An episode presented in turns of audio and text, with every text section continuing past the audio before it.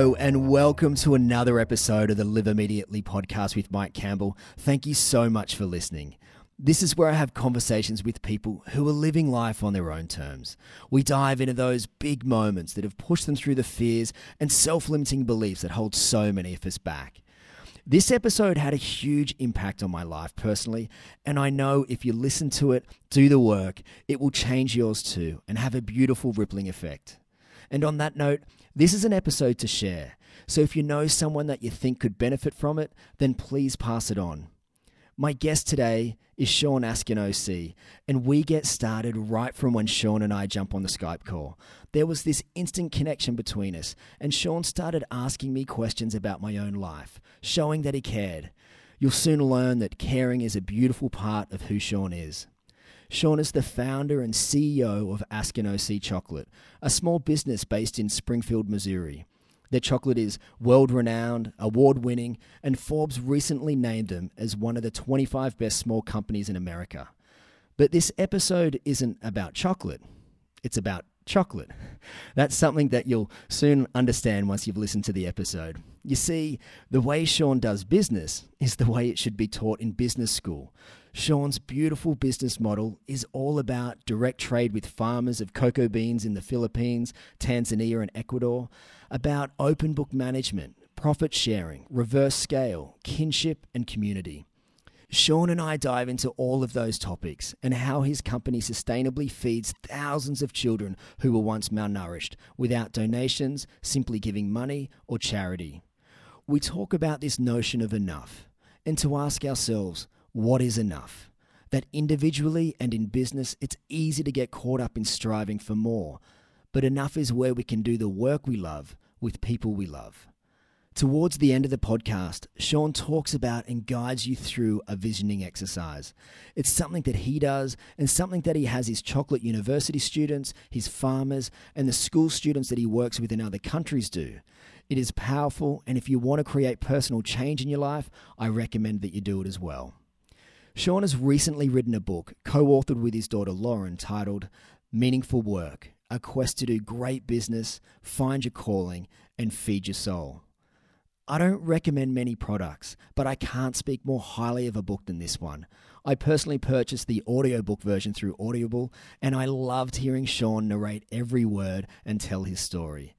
I have links in the show notes to where you can purchase it, so if you're thinking of a little something for someone for Christmas, or even better, yourself, I highly recommend it. And make sure you reach out to Sean and let him know what you thought of his book. I know he'd love to hear from you. Sean is a beautiful human who has crafted a way to do meaningful business and live life with love and passion. I hope you enjoy my conversation with Sean Askinosie.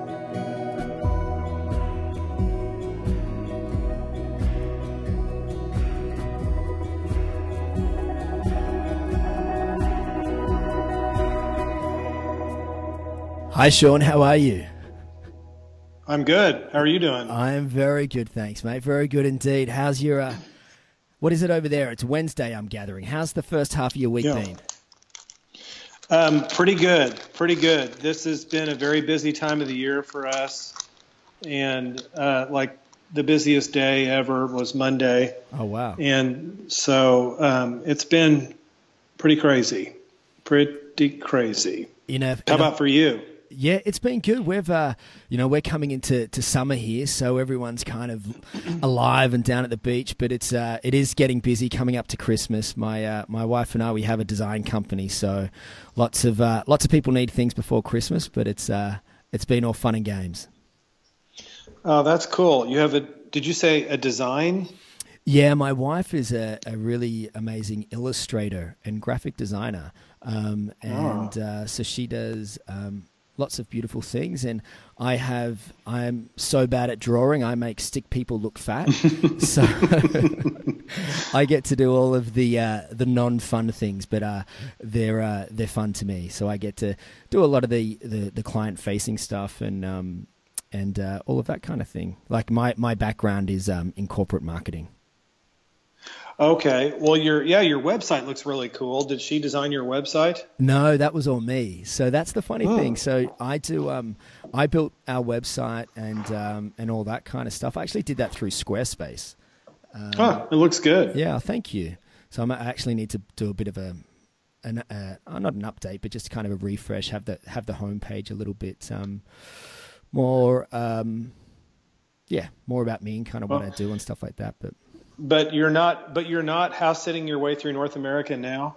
No, so we we've been back for about a year year now. Okay. But, um, but okay. Yeah, we absolutely love that. That was like a year over there, so it was. Um, I, the, the aim would be to do something like that again, um, and with uh, technology and, and freedom and stuff like that, it makes it a bit easier. But uh, our little girl, she's six, so having a bit of mm-hmm. um, stability for her, and, and we unfortunately can only have one child, so her friendship group is is quite important to be around mm-hmm. people her age. So we, we mm-hmm. keep keep thinking of that in the back of our mind. But of course, of course, yeah.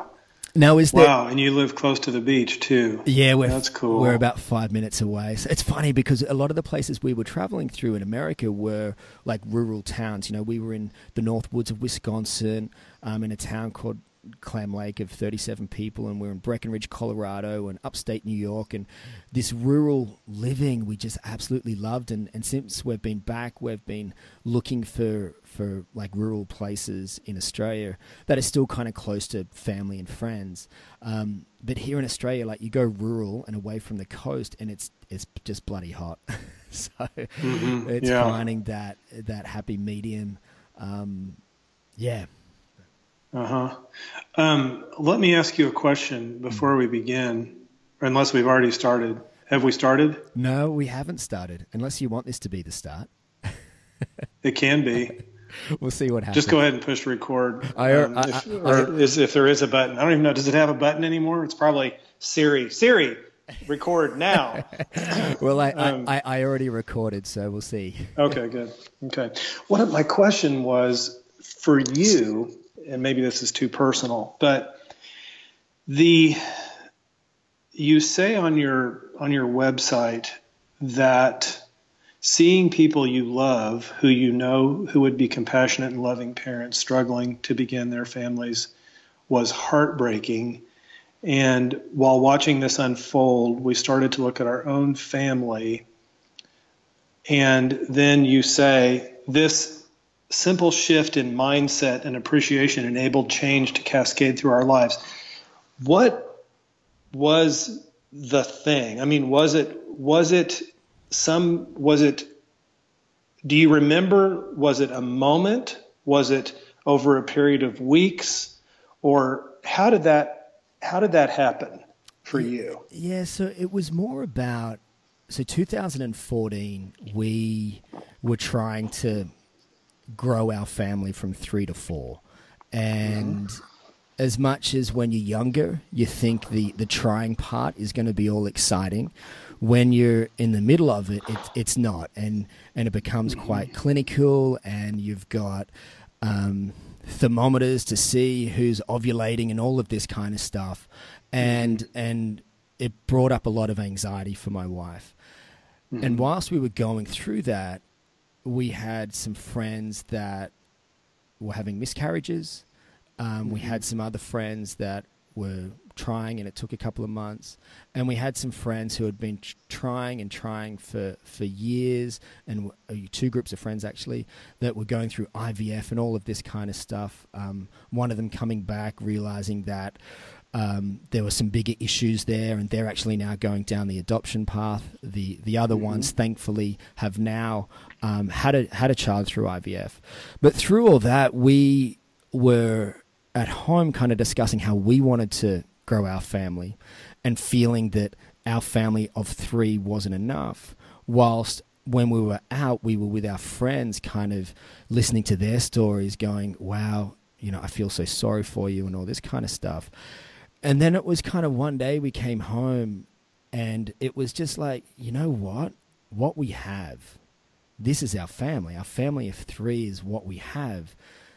And if we grow that by one, it doesn't mean that our family is now complete. It means that we now have a different family. We now have a family of 4 mm-hmm. And once we kind of had that realization and we stopped kind of worrying about it. It just really made us look at a lot of things differently. And I think a lot of that appreciation came back to to what you have and not the things that you want.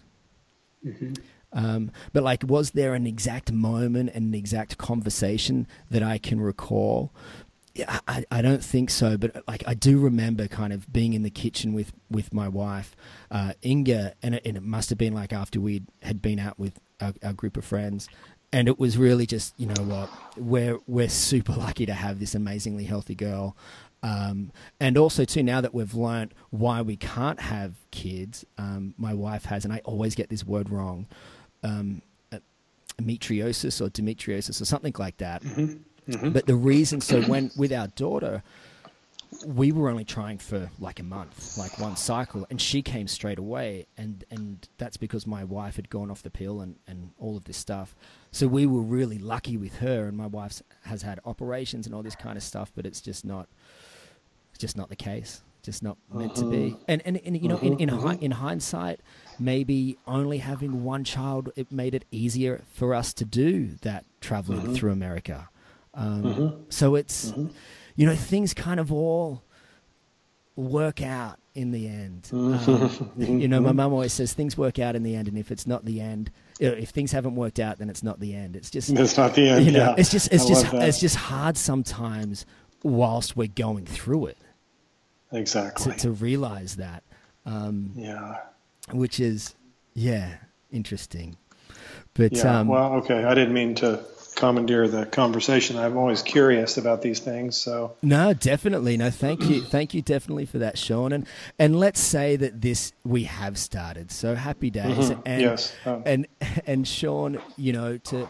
To bring it back to you, but this is exactly how I want the conversation to go back and forth, most definitely. But you, you are the, the founder and CEO of, of Askinosie Chocolate, which is this small company of 15 employees um, However, your chocolate is world renowned, it's award winning, and your company was recently named by Forbes as one of the 25 best small companies in America, which is a huge achievement. But w- what I find even more beautiful is the business model that your company focuses on. And, and you have direct trade with farmers of cocoa beans in the Philippines and Tanzania and Ecuador you're all about open book management, profit sharing, um, reverse scale, and kinship and community. And I'm sure there's many other things there that, I, that I've left out.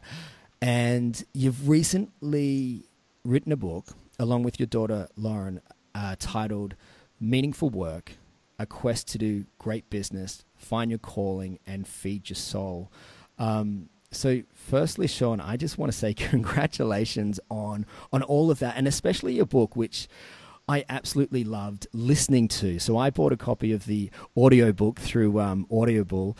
And to be honest, I, I feel like I already know you, which is probably why which is probably why our conversation started like it did. So uh-huh. yeah, that's funny.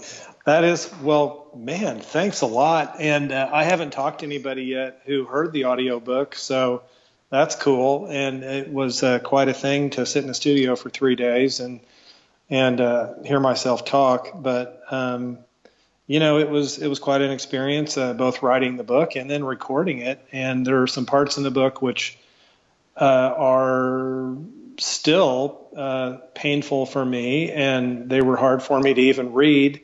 And I had to do five or six takes, mm-hmm. you know, of some of those things.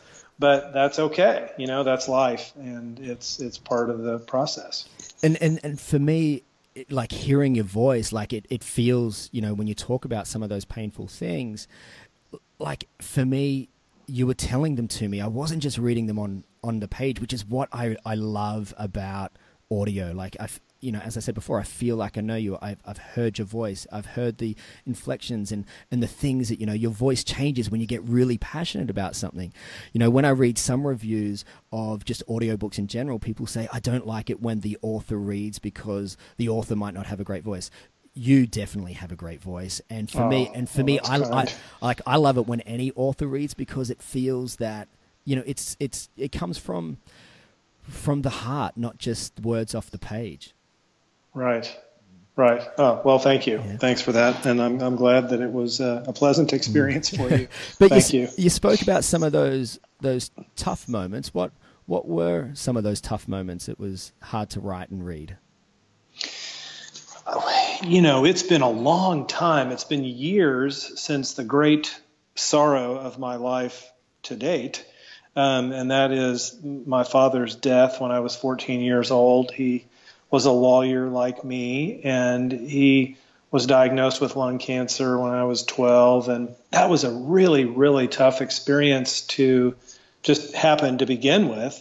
And then to relive it all, writing the book um, with my daughter so that she was right in the middle of it too, uh, helping me tell that story um, in a way that wasn't just a story, if I could say, in a way that might let readers and listeners see themselves in mm. that story of a broken heart because uh, many of us in the world have experienced a broken heart. And if we haven't, then we need to really examine the depth of our lives.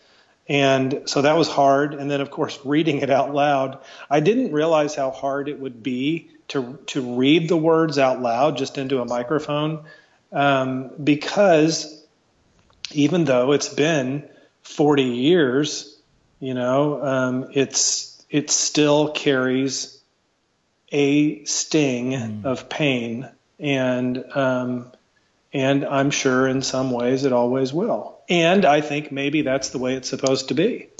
Yeah. Well, I I have fortunately never gone through um, the death of, of either of my parents. They're they're probably going to be around longer than I am. They're they're super healthy and, and, and super in love, which is beautiful. But I don't think I don't think we're designed to ever get over something like that. We aren't, and and the thing that I, I just spoke to a couple of thousand high school students last week uh, in my hometown, seniors in high school who are about to uh, figure out um, whether they're going to go to college or get jobs. And and um, I explained to them that maybe maybe your parents haven't died, or a brother or sister, or something like this. Maybe you haven't experienced tragedy, but you know, as I was saying a moment ago, um, there's a lot of um, there's a lot of connection that we all have with each other um, because of our sorrow. And we've all experienced different degrees of sorrow, and they're not the same, and that's fine.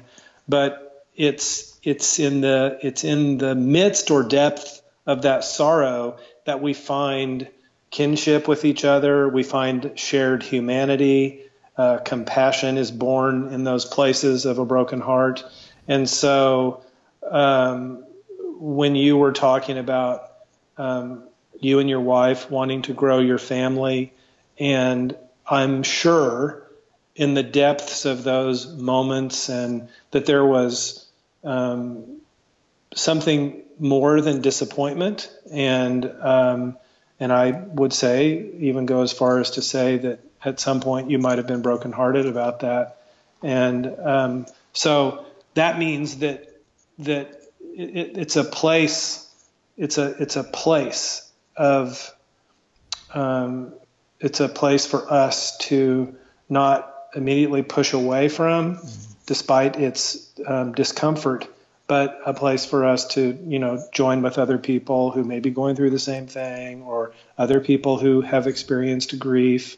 And uh, I don't know. It's just a place for uh, um, um, community and coming together. I think it's it's so interesting that you talk about my sorrow of us not being able to have a, a child because one of my questions to you was going to be around about like because in the book you write about how our vocation and we can kind of talk a little bit about vocation as well can be found on the other side of great sorrow. And and I was going to say to you but what happens if you've never experienced great sorrow? Because that's kind of how how I felt. Like I felt like nothing dramatically bad had ever really happened to me. But then I guess you've kind of given me an example there. I had just never really, really thought of that, about that because for me, I didn't look at us not being able to have a second child as this great sorrow, I kind of saw it as us being really fortunate that we were able to have one. Yes, and you've you've I believe you've made the point, and that that is that um, you know the sorrows of of our lives come in all shapes and sizes and degrees of intensity, and and um, we we um, should be on the lookout. I think as um, as humans, we should be on the lookout for um, all kinds of sorrow in our own lives and in the lives of others. Joseph Campbell said that um, we are called to joyfully participate in the sorrows of the world. And I believe that, not in a morbid way, but in a way that will permit us, um, like I was saying, this shared humanity. And when we're able to share the story of sorrow with others in a place of non judgment or, you know, often when we get together with people and we share a story of sorrow, the first thing that they want to do is either fix it mm. or tell their story of sorrow mm. that that uh, either normalizes it or one ups them. And um, I think it's important uh, that we um, try to not do that. You know that we, uh, in, in fact, one of the things I talk about in the book is I co-founded a grief center for children and teenagers about 17 years ago now um, for children and teens who've experienced the death of a parent or sibling, and we train our volunteers, including me, you know, to not listen to a story of sorrow and try to fix it normalize it or one up it, you know, by saying, oh, well, my story of sorrow is worse than yours. And so I think when we practice listening to the stories that break people's hearts in some way, that um, it just it just gives us it just opens up a world of opportunity for relationship and connection and and um, and I'm you know the the thing is, and I even I told the students this last week if you're 17 or 18 years old, you we could talk I could go one by one with these students and I'm I'm certain that at least over a majority of them I could talk to them probably one on one. I don't think they would admit it in front of their friends, but we can get to someplace where they've had a broken heart mm-hmm. even at that young of an age. Surely they've been brokenhearted. And um, we just spend so much time in our world trying to push away from it, trying to fix it, trying to take a drug for it, or just you know, and and it, that doesn't help. Mm-hmm. It doesn't help, and it didn't help me. It didn't help me.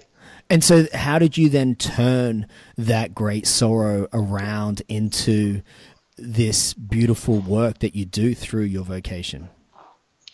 It was um, the you know, I was asking you about your situation, and man, man, you took this, you, you, your family took this bold, brave, courageous step of, you know, saying we're going to sell everything, we're going to take this adventure, and um, so, you know, I, I could ask you the same thing, and I did ask you the same thing in a way. And with me, like you, it wasn't. Um, it was gradual, but for me, there was kind of a moment. You know, it was the end of a murder case. I was a criminal defense lawyer um, for 20 years, a private lawyer defending people accused of very serious crimes, and my specialty was murder. And um, it was the end of a murder case.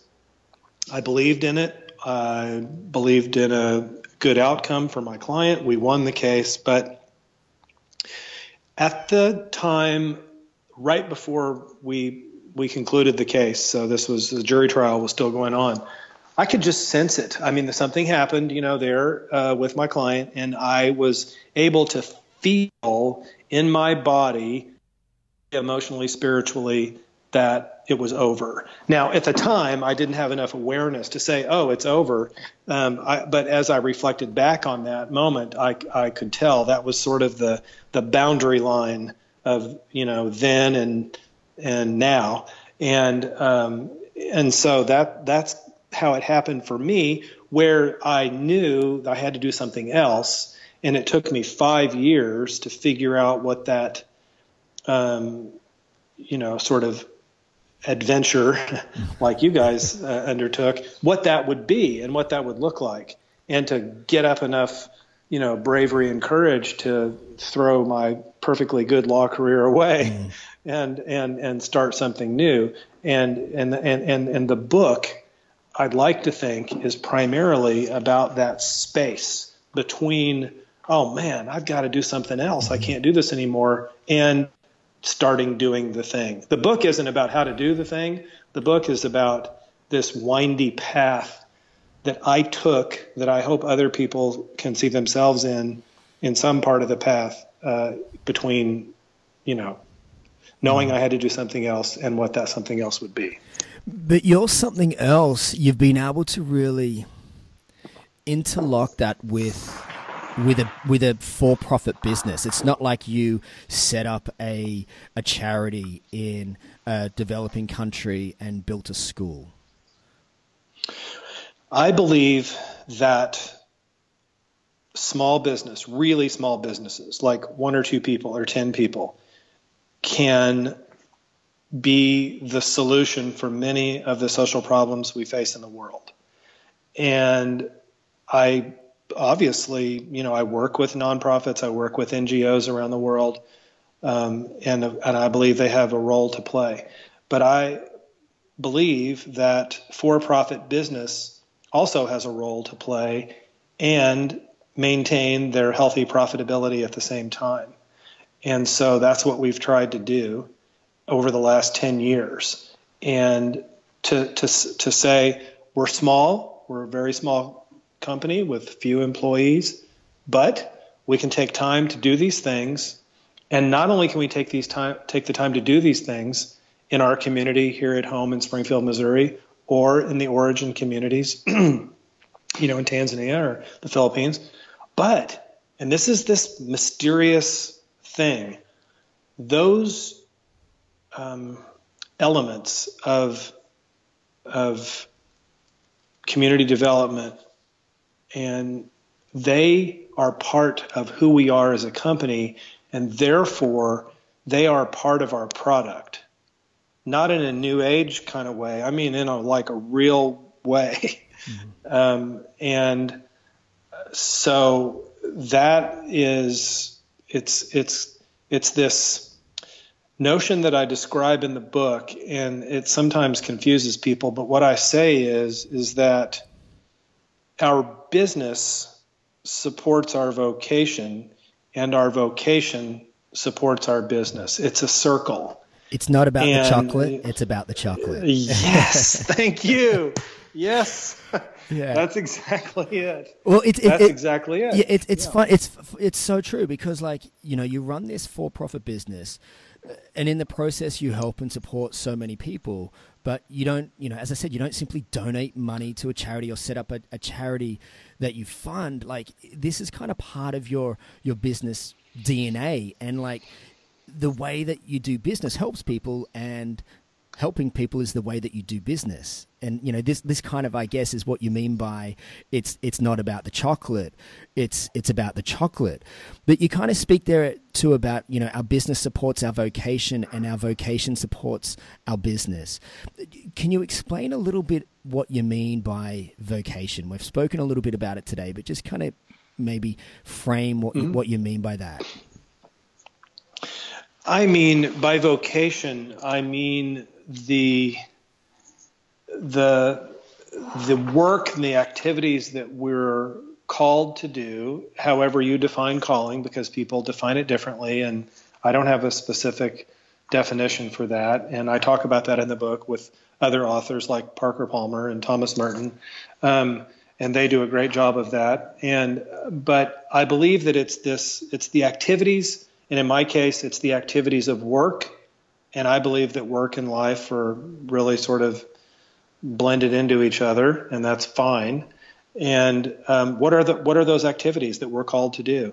What is the what is the thing that we do during the day during our work hours that has purpose and that is part of a story bigger than just us. That's that's what I'm saying when I mean vocation. And so, were you then, in a way, called to make chocolate, or were you called to help communities, or in a sense, were you called to help communities by making chocolate?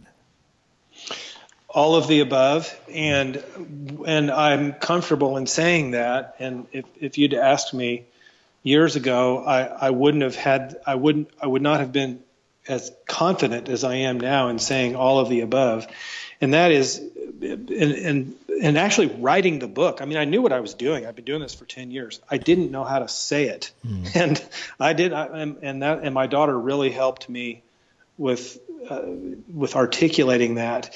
And I I say that like I talk about the because I have a connection with um, Trappist monks and and uh, because it's the, the the monastery that I go to near my home is such a central part of my life. And as a family brother there I'm I'm I'm connected to the rule of Benedict and all of that. But there are Benedictine monks who are Trappists in Europe. And I and I talk about this in the book where they say um, we brew beer in order to support our life as monks, period. And that's fine. And we, we know of instances all over the world where uh, monasteries are making a thing in order to live the life of a monastic, of whatever it may be. And it stops there. But what I'm doing is I'm I'm I'm taking that um, and drawing the circle back again and saying I am um, making chocolate so that I can do all of these things in the world. And I'm doing all of these things in the world so that I can make chocolate that's mm-hmm. great, that tastes good, that people want to buy and spend money on. And so that is why, and I, I, I, I talk about this a little bit, but I, even though I, it's probably even on my website, but I, I have sort of a little um, mini campaign that I'd like to remove the phrase um, social entrepreneurship um, from the, the English lexicon. And because um, I am not, I am not, I shouldn't say uh, across the board, but in most cases, I don't believe in social businesses whose primary purpose is to serve. And the reason I don't believe in it, and that's a, I know that's a I mean a, an absolute, and I'm not it isn't absolute, but the reason why I don't really align with that is because I think that ultimately the product or service will suffer at some point. So if the business is not dependent on the quality of the product or ser- the product or service, then I suppose there would be room for that, and that's fine. Um, but in in my case, or in the case of shoes, or just fill in the blank, any other widget, I think that if if if it's quality dependent, then we need to be ever mindful of the pure profitability of the company and why it's important to make money um, and why it's important to have a great product and I can say all of this because in the West, we have this dualistic approach to business, which I think we're in the midst of sort of um, understanding a new approach, which I guess you could say is maybe more, you know, non-dualistic, potentially Eastern, um, in its approach by saying that these things coexist with each other. Like we were saying, it's not mm-hmm. about the chocolate, it's about the chocolate. And so the point being is that they're inseparable. The profitability of the company and the laser focus that we have on the quality of the product is inseparable from our vocation of taking neighborhood high school students to Tanzania to meet cocoa farmers. They are that that is every bit as part of my. It's not um, the work that we do. Um, with um, feeding malnourished kids in Tanzania and the Philippines, it is every bit a part of my company as making the next chocolate bar so that we can ship it out for Christmas holidays. They are equal. And I think that's a really important uh, an important point because it's not that you donate donate 10% of your profits or 20% of your profits to this side business of of helping people. It really is intertwined and part of that DNA of, of, of what your company does. And, and you, you write in the book about how people, you know, they'll be at meetings talking about chocolate and at the same time they'll be talking about how you can, how the chocolate university is going and we can kind of dig a little bit deeper into that as well so like on that point like can you maybe maybe explain how you know you you you feed those schools in um, in Tanzania and the Philippines because that's a really interesting point because it's not so much about as I said donating money but it's the framework that you've been able to set up so so they can actually do it by themselves. Yes, the um, we've been doing this for about seven years now, and it started in the Philippines with uh, a, a, partner school in the jungle near where we buy the cocoa beans, and a little neighborhood school in my town near my factory. These children raised money so that the school in the Philippines could have a computer and be connected to the internet. Well, um, I went back the next year and I just happened to be talking with the principal and she said, I said, well, tell me about the nutrition of the kids. And she said, oh yeah, well, we have, you know, 100 malnourished children that are extremely malnourished. And I was, I, I was surprised that I was so foolish to not even ask that question before we got a computer for the school. I'm like, what about food? And, and so that ended up translating into us working with the PTA, the Parent Teachers Association of this little school, and they make little hot cho- they make a hot chocolate drink called tablia, and it's a traditional Filipino drink. And so the PTA members made these little discs of chocolate uh, cocoa bean, ground up cocoa bean, and put them on our container of cocoa beans. We sold them for ten dollars and that provided over 100 meals that $10 to the school because all we did we took all the money and we pushed it back to the school monthly and they um, they sourced the food locally and then they started growing gardens at their school and PTA members volunteered to make the food and then they monitored the height and weight and school attendance of these kids and then there were no kids zero kids uh, malnourished at the school and then the program expanded by that little school taught another school down the road how to do it. So we left that first school. They're on their own doing it now. Now we're oh, almost two years into the next school. Um, and helping them as their partner. And um, in the in the in Tanzania, it's similar except worse. A thousand kids in this high school were eating only one meal a day, not just at school. I mean, the whole day. Wow. You cannot learn on one meal a day. And so the PTA there, the farmers grow rice. It's a beautiful gourmet rice, and we um, with together packaged it up in one kilo bags. We sold it for sixteen dollars and fifty cents, and that provided 220 meals for these kids. So we did that for five years, and had tremendous success. And here's the cool part about this: nobody donated a penny, not a penny. It was all by leveraging the marketplace from what you know the product that they made that the PTA members made themselves or grew themselves, and then we um, managed this program and gave them back the money, and then they did it, and they they are doing it, and so we've gosh I think now we've surpassed 1.5 million meals just with our little wow. company. And, and, now we have 17 people, and that's it. And you, you, um, in a sense, uh, um, you know, you, you, helped manage a few things and you were able to bring their product to America into the American market. Can you also tell your uh, cocoa bean and rice story? Which one? The one where. Oh, the right. To leave the, it behind. The, yeah. yes. Oh, this was yeah. Well, so there are the, the this work. Um, so, by the way, listeners of Mike's podcast, this is all. It's not always pretty um, these these challenging things happen. And what in this instance in Tanzania, we had a 20 foot container that would hold X um, metric tons of cocoa beans, and the farmers brought the cocoa beans and the rice in a truck almost 30 hours to the port of Dar es Salaam in Tanzania. Then they had to transfer it to another container. And when they did that, um, our shipping agent in Dar es Salaam said the one metric ton of rice that you're going to feed this, you know, that we were going to sell to feed the school won't fit with the beans. So you're.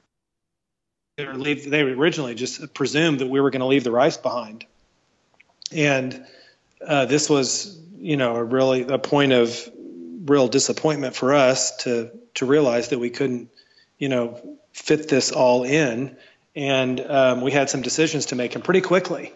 And was I going to leave behind um, this rice that we were going to sell and feed those, you know, to use as money to feed the students for a year, or was I going to leave the beans behind that we needed to make chocolate and sell and have profit? And uh, I ended up leaving the beans behind. And I ended up not only leaving them behind, but I gave them back to the farmers so they could sell them again. Mm-hmm. And um, it wasn't really a hard decision to make. And the reason it wasn't is because we had a commitment to that school and there were there given the the dire circumstances that they were in no we had no choice really i mean we we sat around for a minute trying to like think of you know circumstance you know kind of the no mm-hmm. win scenario of what we could do to fix this but there really wasn't any other way. And that's what we did.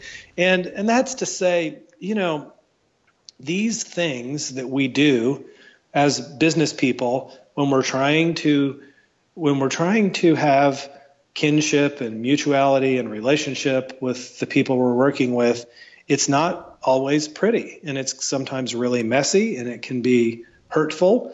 And and that's okay. It is totally okay. We learn things. We learned from this situation and um, and it turned out fine. And one of the other things I should mention too that is part of this is is that yes, we're you know now 17 people and we have this program the school lunch programs but we've designed these in such a way that we won't always be involved because we want the schools to be able to be on their own and one of the things that i i take great pride in is that you could go to these schools today and you will not see our name anywhere a lot i don't know if you've traveled to any places in the developing world, but often, you know, charitable organizations, NGOs, and private corporations will paint their logo all over these schools. So everybody passing by will know of the great work that these companies and nonprofits have done,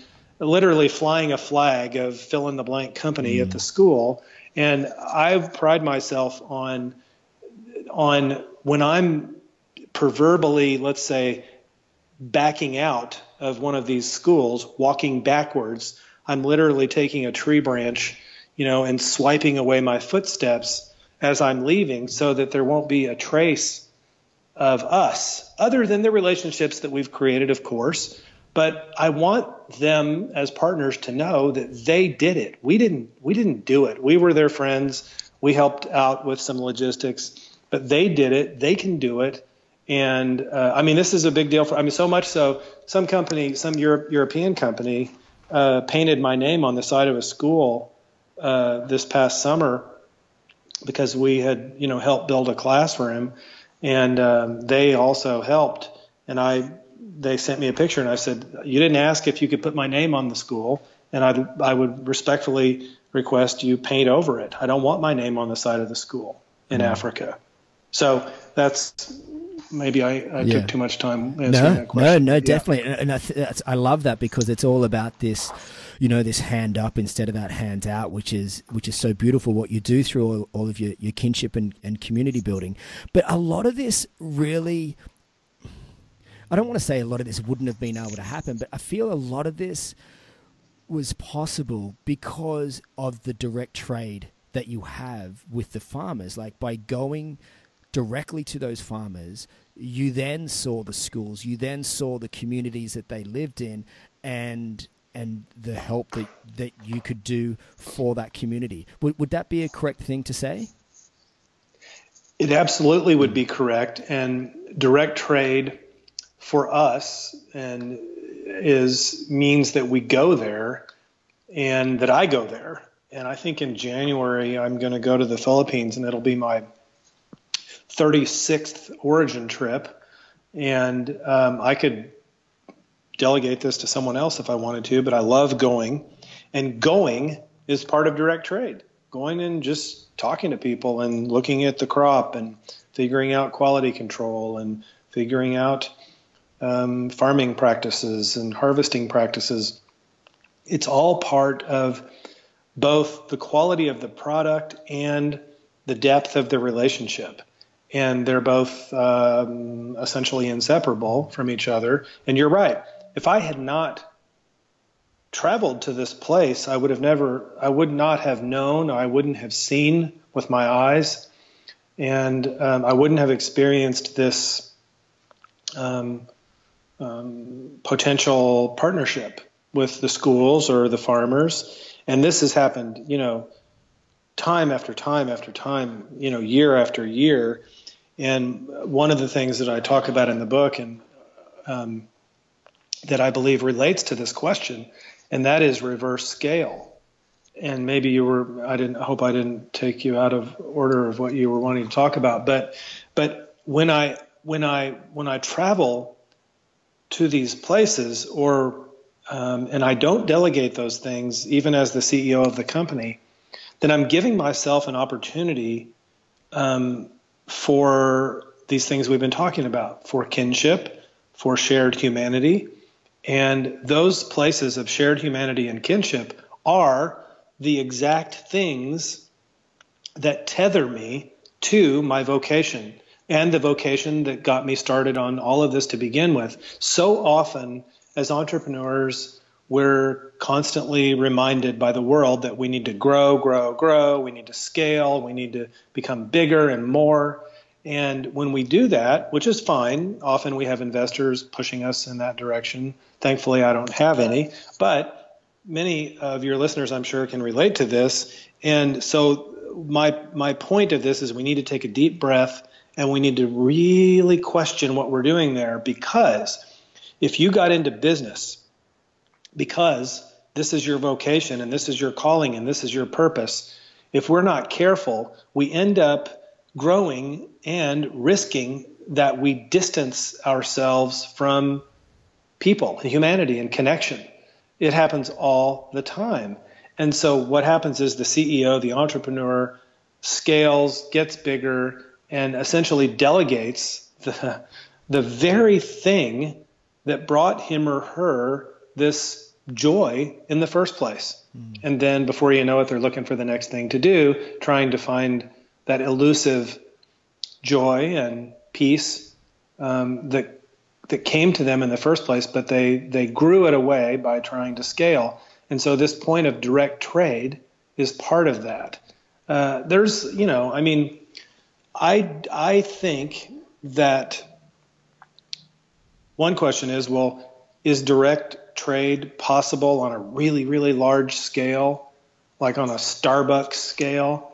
And I don't know the answer to that, but I would suspect not. I'm just being honest.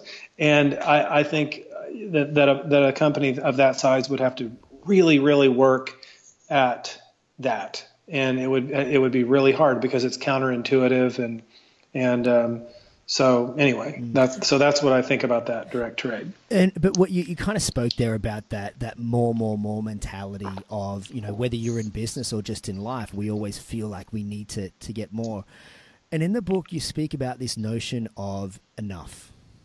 That mm-hmm. that what is enough, and and how do we enable enough to kind of be that guide and it kind of ties into what you what you spoke about there like sometimes the the founder or the CEO they're trying to scale they're trying to grow but it really kind of if you boil down to like what is enough for you to be able to do what you do and really enjoy life because I feel that kind of touches on in a way how you are able to maybe afford to do this because there are things that you know you could have grown the company a lot bigger and scaled, or you could have not dedicated all of those man hours to some of your, your kinship projects.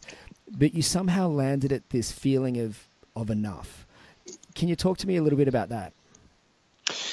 Uh, enough is is a moving target, and I don't want to suggest that I have arrived at some, you know, illuminated answer because I'm even 12 years in of this business. I, I of course know that this answer of what is enough is not truly a destination. It, it, it is a moving target, and it should be because the needs of the company and the needs of the group and organization will change.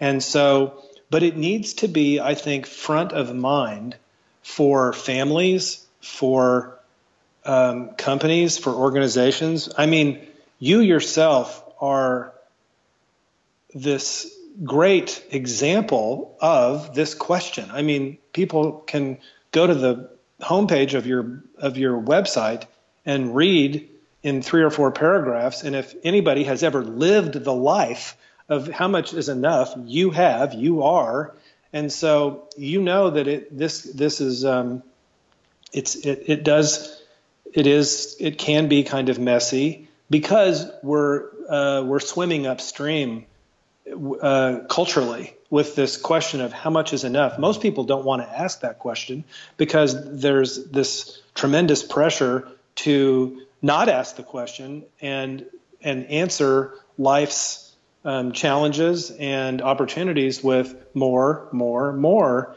And we are, as a world, um, as a world economy, we are um, pressed into thinking that the health of our economies, of our nation's economies, you know, is the GDP. Well, I mean, that's all about consumer spending. And so we are conditioned all over the world into believing that the health of our economies is tied inextricably mm-hmm. to consumer spending.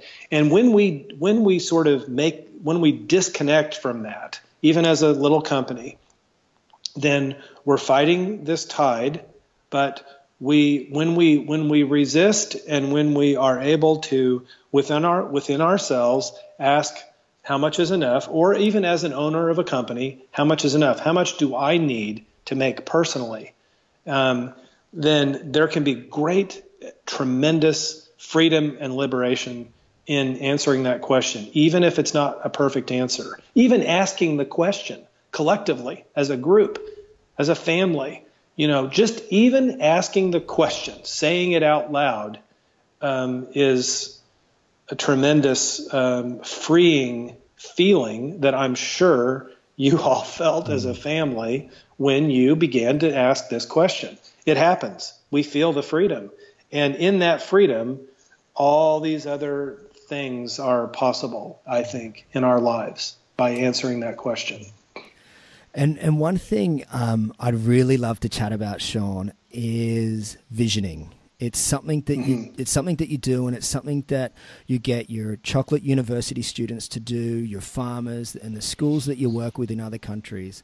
So, can you explain like what visioning is, and if there's any like exercises or activities that people could do at home around this?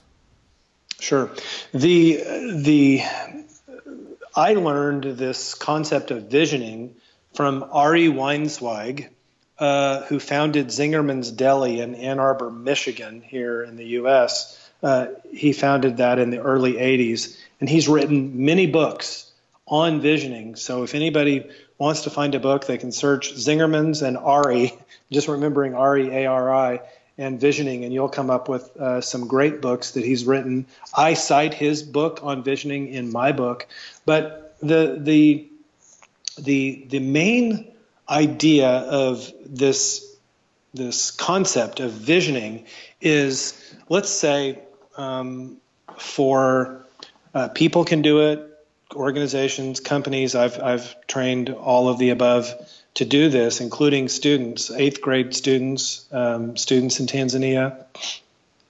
And what we need to do is we need to um, pick a time period that we want to write our vision. Maybe we want one year. Um, right now, we're doing a vision plan with the farmers in Tanzania. These are very poor farmers, and we're in the midst of a 10 year vision of greatness for these farmers, and we're three years into it.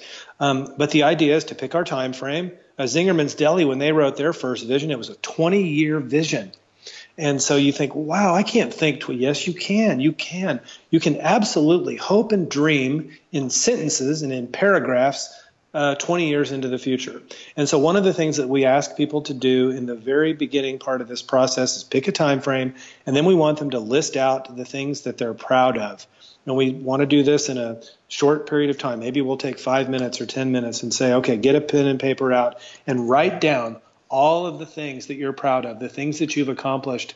And what this does is it has it puts you in this mindset, this mind frame of positive thinking about your life and positive thinking about all of the things that you've done that maybe you've never even taken the time to write down all in one place. The things that you've accomplished, not just financially or professionally, but even personally, like the friends that you that you have, the family that you have, how your children are doing and how healthy they are. These are all things that we can write down and it gets us in this mindset of thinking into the future in a positive way because of all the accomplishments that, that we've had.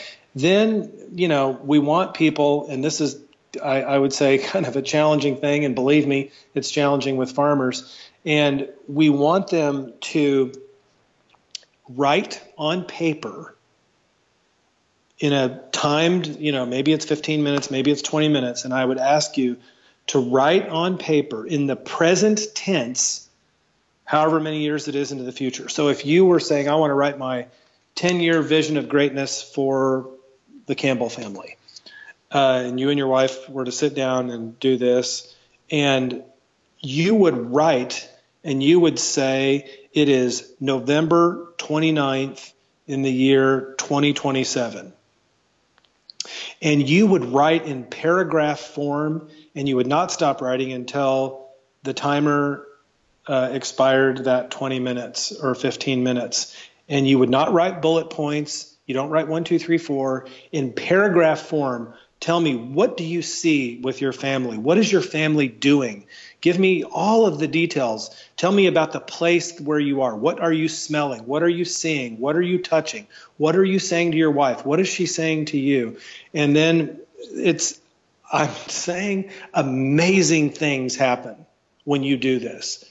Uh, there are so many companies and people and families that have done this, and you would not believe the things in, that come out of this. Now we can, in my book, I talk about this in detail about how to do it, how we did it for Tanzanian kids, and how businesses can do it, and how entrepreneurs can do it. But that's essentially the outline, and then there are things you do to kind of finish up your vision. And but the thing I want people to keep in mind is this is not a strategic plan.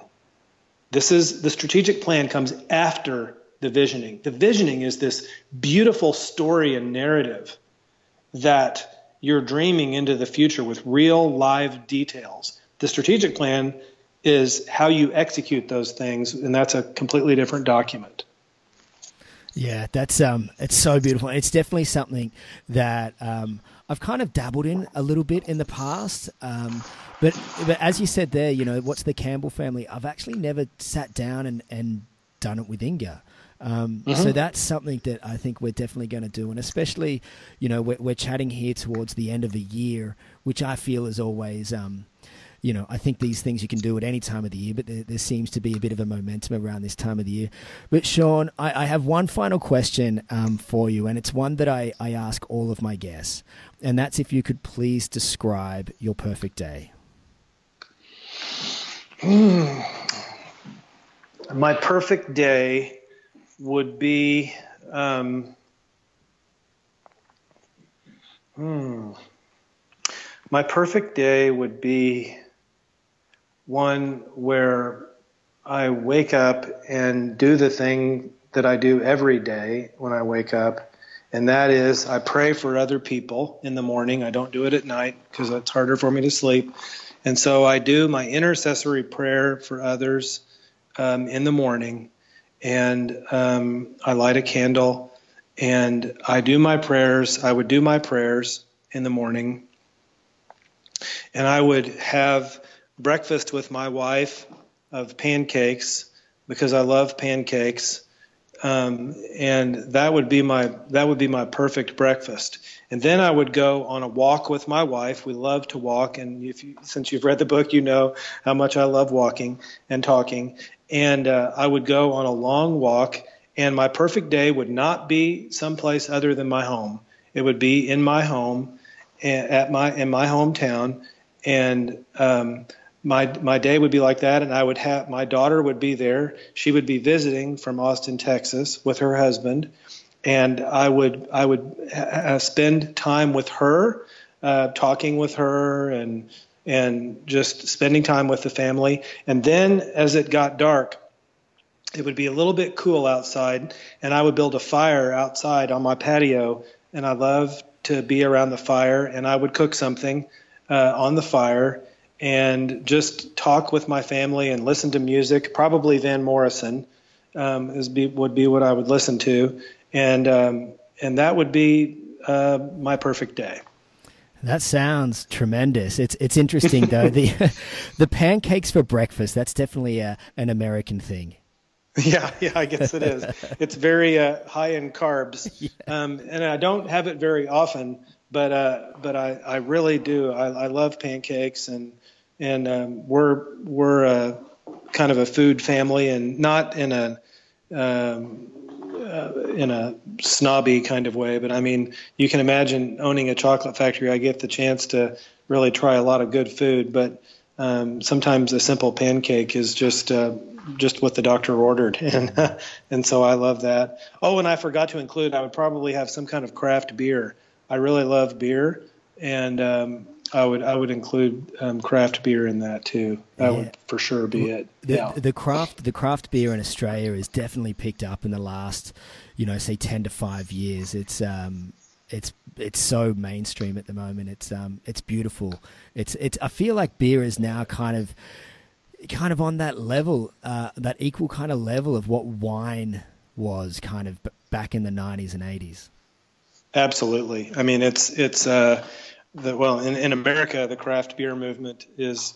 People said five or ten years ago that, that it was reaching a saturation point. So you can imagine now. I mean, it's experienced just explosive growth, and um, we'll see. We'll see how long the the American marketplace can support this just rapid, rapid growth of craft beer. Uh, meanwhile, people like me who love it, you know, we get to experience all different kinds of beer and and I love to support my local brewers, and um, we have quite a few in my town, and and uh, and and so when I travel, though, I like to taste other uh, beers from around the country and around the world, and um, but yeah, it's it's it's crazy, and it's and it's very interesting because it's craft beer, it's coffee, it's chocolate, all of this food. Um, and uh, the thing I would I ask people to remember though is remember who made it. So, and whether they're in your country or your town, just remember them and and remember the people who harvested the crops that that they that you know were required to make this product. And I think that that kind of mindful consumption is one of the things that will help our world, mm. not in a weird way, in a way that you can't enjoy it, but in a way that's balanced, mindful consumption. No, I agree. And Sean, I just want to say, you know, thank you so much for your time, you know, your beautiful work and the deliberateness in which you live and share your life and the way that you you touch so many people. But if if people want to reach out to you and learn a little bit more about you or Askinosie Chocolate, what's the best way for them to do that? The um, the best way would be they can go to our website, askinosie.com, A-S-K-I-N-O-S-I-E.com. And another one is my blog, which is seanaskinosie.com. And then, of course, if they, if someone wants to talk to me about the book or anything, I put my email in the book, um, hello at seanaskinosie.com and I'd be happy to hear what people think and have ideas or questions or things they want to tell me about the book. And I'd love to hear from them. And and I, uh, of course, and I'm on Facebook. um, Sean Askinosie, and Instagram, um, Sean Askinosie, and and uh, I hope I hope you'll when you come to America to house sit again that you'll come visit me and my chocolate factory. I would definitely love that, Sean, and I will make sure that I, I link to everything that you, you mentioned there and everything that we've spoken about through our chat in the show notes at liveimmediately.com. Uh, is there anything that you want to say or anything that, that we've missed that we've missed in this beautiful chat? I would just ask people, I ask folks, regardless of whether you're a business or a family or just a person, I encourage people to reflect on um, who might need them in their lives and to not wait. Don't wait if you're a company or a family or whatever. Don't wait until the time is right, but to roll up your sleeves and to meet a need that's in your neighborhood or on your street um, because people need you and we need them. We need to serve them in a way that that helps them because it's it's a way for us to to find each other in the world and I just encourage people to do that. That's beautiful, Sean. It really is. And and again, thank you and thank you everyone for listening and until next time, have fun and live immediately.